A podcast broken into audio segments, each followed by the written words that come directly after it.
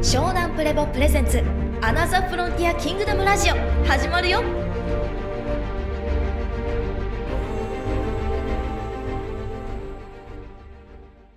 質問じゃあお願いします。はい。あの改めてちょっとなんか不意に気になって調べ出したことがあってそれがそのアデン湾っていうソマリアのそばにある、2013年にそうですね起こったはい。ある出来事と。そうソマリア湾の,、まあ、あのソマリアのそばの海にあるところですごい渦がこう発生していて、そこでこう世界中の海軍が、まあ、集結したっていう。世界中のねだからそうですね。停戦でそうそうそうそう。もう手を組むことはなかった、うん。ロシアとアメリカが、なぜか軍が共同で出ているという、うん。中国もいるし日本日本もいましたよね。日本もいまし。たうん、ロシア、うん、と米軍と、まあ、本当に世界中ヨーロッパの人も海軍もいて、何が起こったんだ何が起こったんだと。セルンセルンがこう開いているような渦巻き型の、あのーゲートもありますけど、ソマリア湾で、まあ、何何が起こってるんだというよりまあそうですね、まあ、何かが起こって世界中の海軍が集まってでいろんな情報がネット上にあってこう米軍がゲートを開いて他の星へ遠征しに行ってるとかそれに起こったこう他の星の人が地球に逆に侵略しに来たとかまあもしくはセルンの実験なんかで偶発的にこうゲートが開いてしまっただとかい。ろいろあるんですけどちょっとこ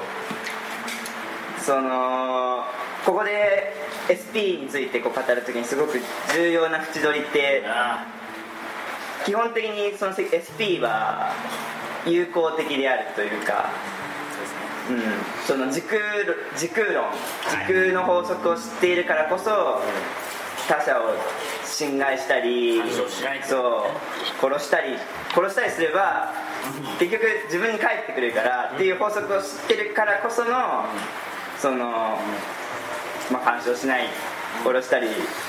暴力を与えたりしないっていうのがあってでもそう調べれば敵対性宇宙人っていうものがいっぱい出てきてなんかこう、まあ、それは結構 NSA の情報戦略だったりすると思うんですけどそこでこう改めてそそのアデンは何だろうっていう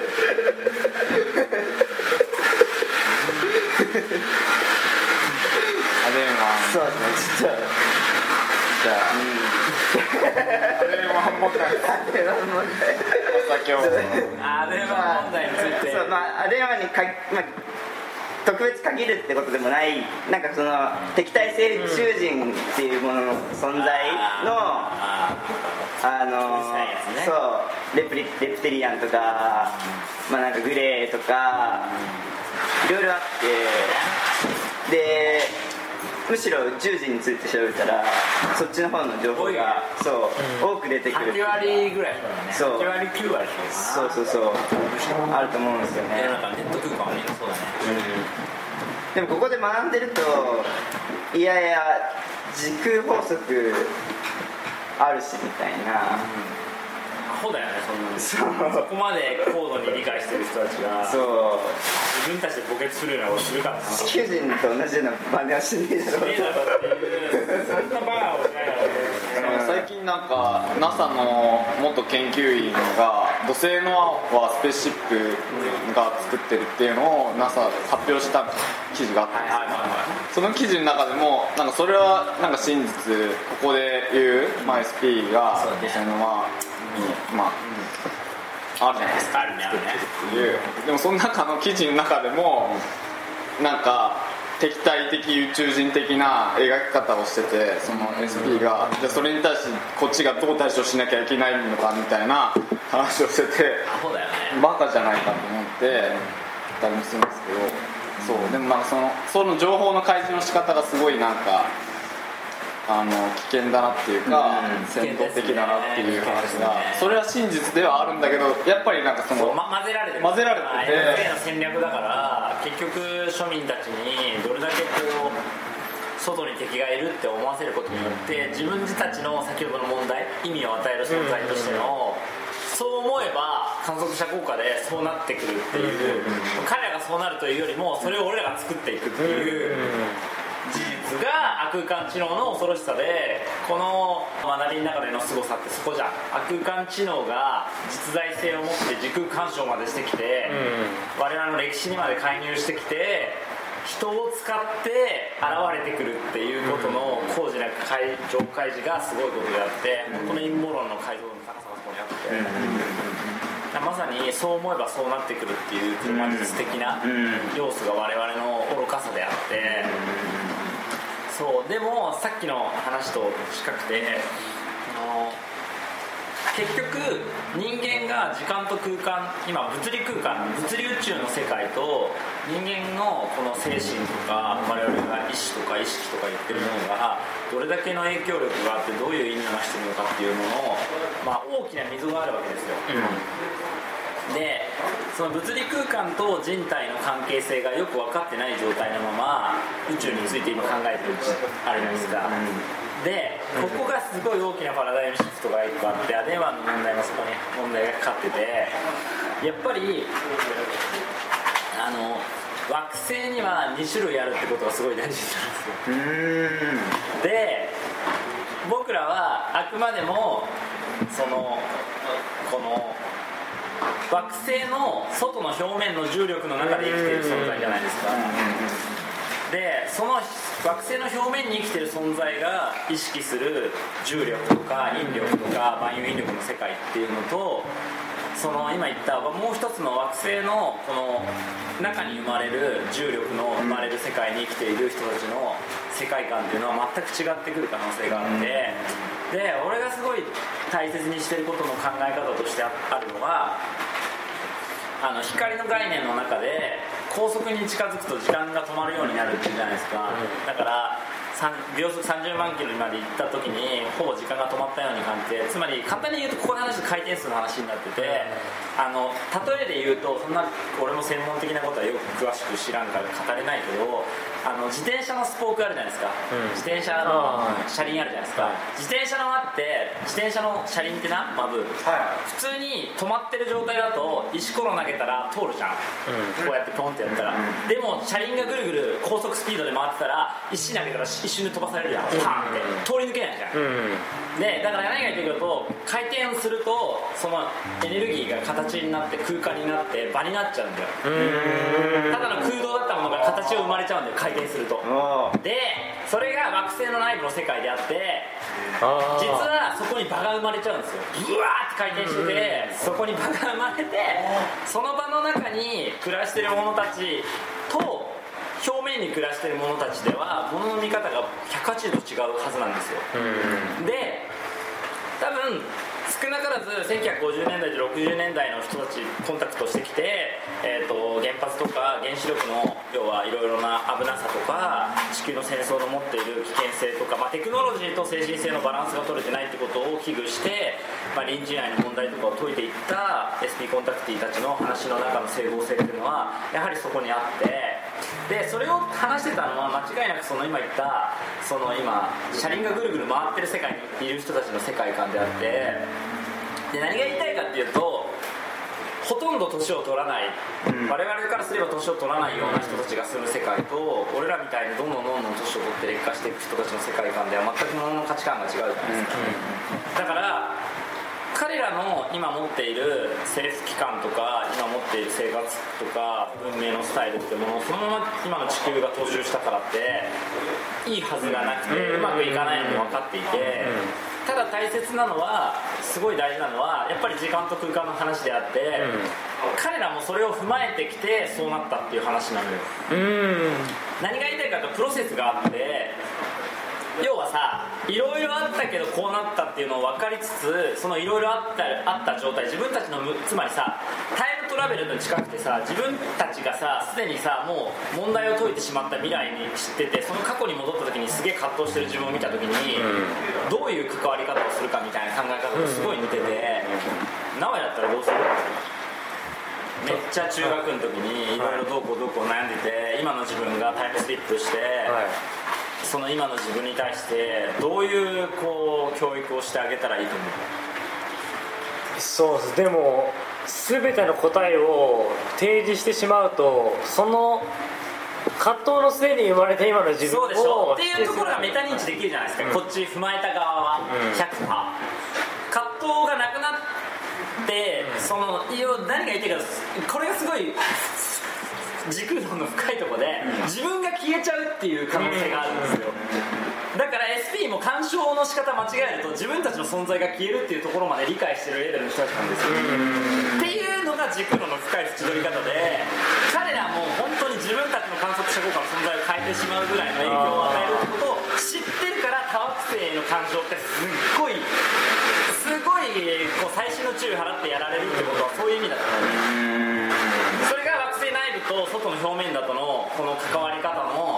なんていうか葛藤があってそれが人魚姫とかの描かれてる世界だったりするわけですし竜宮城とかのそうもそうだし、いろんな動画とかでも描かれてて時間の流れ方が違う世界の文明と文明の関わり方っていうのがどうあるべきなのかってことを我々はいろんな歴史の中でその要は彼らが俺らのこの現代とかその時代時代に合わせた文化とかに派遣されてわざわざそういうふうにこうその場に合わせてそのそこに一番必要な意味だけを残して消えるってことをやってきたうーんそれがさっきの意味論にもつながってて意味だけを残していくっていうことで意味は関係ないわけ。つまり意味は 5D で偏在だから、進歩とかそういうことと関係なくて。だだから意味を意味を理解するってことの大切さを理解しないと結局道具に飲まれるっていう悪矛盾が、悪循環なんですだから SP が持ってる道具がすごいって思っちゃう。けど実はそれは全部結果でしかなくて、意味を理解した上でその道具があるだけだからっていうのがまた深くてだから誤相対の理解とクォンタムジャンプと意味の理解ってものが全部理解できないとあの太陽のもとに新しきものなしっていう言葉の深みっていうのはすごい深くて簡単に言うと本当に新しいものは一つもないって考え方なんです全て発明と言われるものもすでに作られたものだし俺らが知ってる飛行機とかヘリコプターとか原子力とかも全部含めてすでにもう発明されたものであってすでにあったものだから。だから結構生きることは思い出すことっていうものの奥行きってすごく深くて、だから何を受け継ぎたいか何をもう一度元に戻したいかってことをただ選択していくっていうことだけだったりするのよ。そういうのをなんていうか全部複合的に理解した上でその SP 問題のまあ電話の問題もそれであってそうそうそうそう。だからレバンそのもののまあいったその要はこうアメリカ軍がセルンとかも含めて世界政府的なものが干渉、まあ、セルンの問題とか起きてそれが時空の歪みで不動になっていうその後処理に回されたみたいな話もあるけどでもあのやっぱりも思うのはその本当にこの太陽系そのものの動きと惑星そのものの磁場ってものの影響と内部の影響っていうのは全部絡んでいてで多分今の僕らが飛行機とか母船母船じゃねえなその、えー、と原子力空母とか要はでかいあれかあの空母とかが作れるレベルになった時に結構分かるようになっちゃうじゃないですか衛星とか飛ばせるようになったら。多分別の時代とかに生まれても衛星とかないレベルだとそういうことの現象は分からなかったけど今の時代になるとそこまで分かられちゃうからだからそういう時に限って SP は干渉してきて情報を流してそういう問題が起きるから対処しなさいって言われててで上のさらに上の天竜人のレベルはみんな知ってるからあいつらが動いてメッセージを送ってきたらもう言う言うこと聞かざるを得ないっていうのがあってバーって動いてたっていう。でその中で案の定歪みとしてロシアの隕石が落ちる中でそれは俺私たちが対応するから大丈夫ですよっていう連絡も言ってると思うんですっていう流れだと思っててそう。でも結局対処したのは SP だと思う俺は、そうですよね。そうだから何かあった時はあなたたち対応しなさいなっていうその本人たちのこう観測者効果も与えるけど要は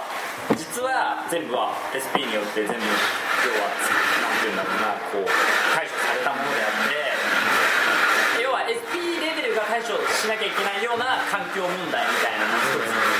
だったってそれ要は衛星とかで見れちゃうから、なんじゃこれあってパニックになると困るからあなたたち一応まあ集まって見守っときなさいよっていうことであって、っていう部分であってそう。めっちゃ多角性が必要とされるってこと。ですすげえ多角性が必要ででやっぱりあの内部の問題な気がしてならなくてそうだから上にあるものは下にあるもの下にあるものは上にあるものっていうものの中にあるもの外にあるものっていうものの流れとすごい大事でそうなんかすごいそこの部分が、うん問われるかなとは思ってて、内部の問題っていうのは結局は内部の悪い問題が地表に出てきたっていう話じゃないですかとも言えるしなんか地表に影響されて内部のものが引き出されたっていう。なんか思うのはそうそうなんか裏火山みたいな感じがある気がしててなんかさ内部の環境をめっちゃコントロールするじゃん。で明らかにその要はツケを外側の表面上が生贄になって食らうっていうのを SP たちも知っててっていうことなんですうんちだよねだからね。内部のうんちが出てるっていう。で内部でめっちゃすげえいい環境を作って自然環境全然災害もない状況を作った時の歪みのツケがたまにああいうふうに出てくるっていうことなのかなって周期的に。っていうことでそうそう。だからもっと原始的な文明の時は SP が勝手にそれも対処するけど結構発達してきちゃうと気づき始めると厄介なことになるから事前に戦争にならないように全部の軍事機関に伝えといて協力しなさいよっていうだから問題になっちゃうじゃんあのすごいな。今回好き。そう。あら戦争起こるじゃん。どっかの国がっていうふうになる。なるじゃん。大問題になるから全部に一気に送って。そうですよね。そもそもあんな多国籍が集まるのってどっかの国が収集かけたっていうのではありえない説明つかつかない。ないつかない。つかないつかないアメリカがとかイスラエルとかありえない。ありえないですうん、パワーバランス的にありえない。から今の国の状況世界情勢で確かに。その海軍の種類から導き出される最高解析度ががそこの話になりうんうんうん気がしてやばいねここまでいかないよ飛鳥明夫さんに聞いてもハローバイバーさんに聞いてもコラオに聞いてもこうならないよディープやな。いや湘南プレボのアナザフロンティアキングダムラジオお楽しみいただけたでしょうか？続きはアナザフロンティアキングダム本編で。湘南プレボで検索してね。バイビー。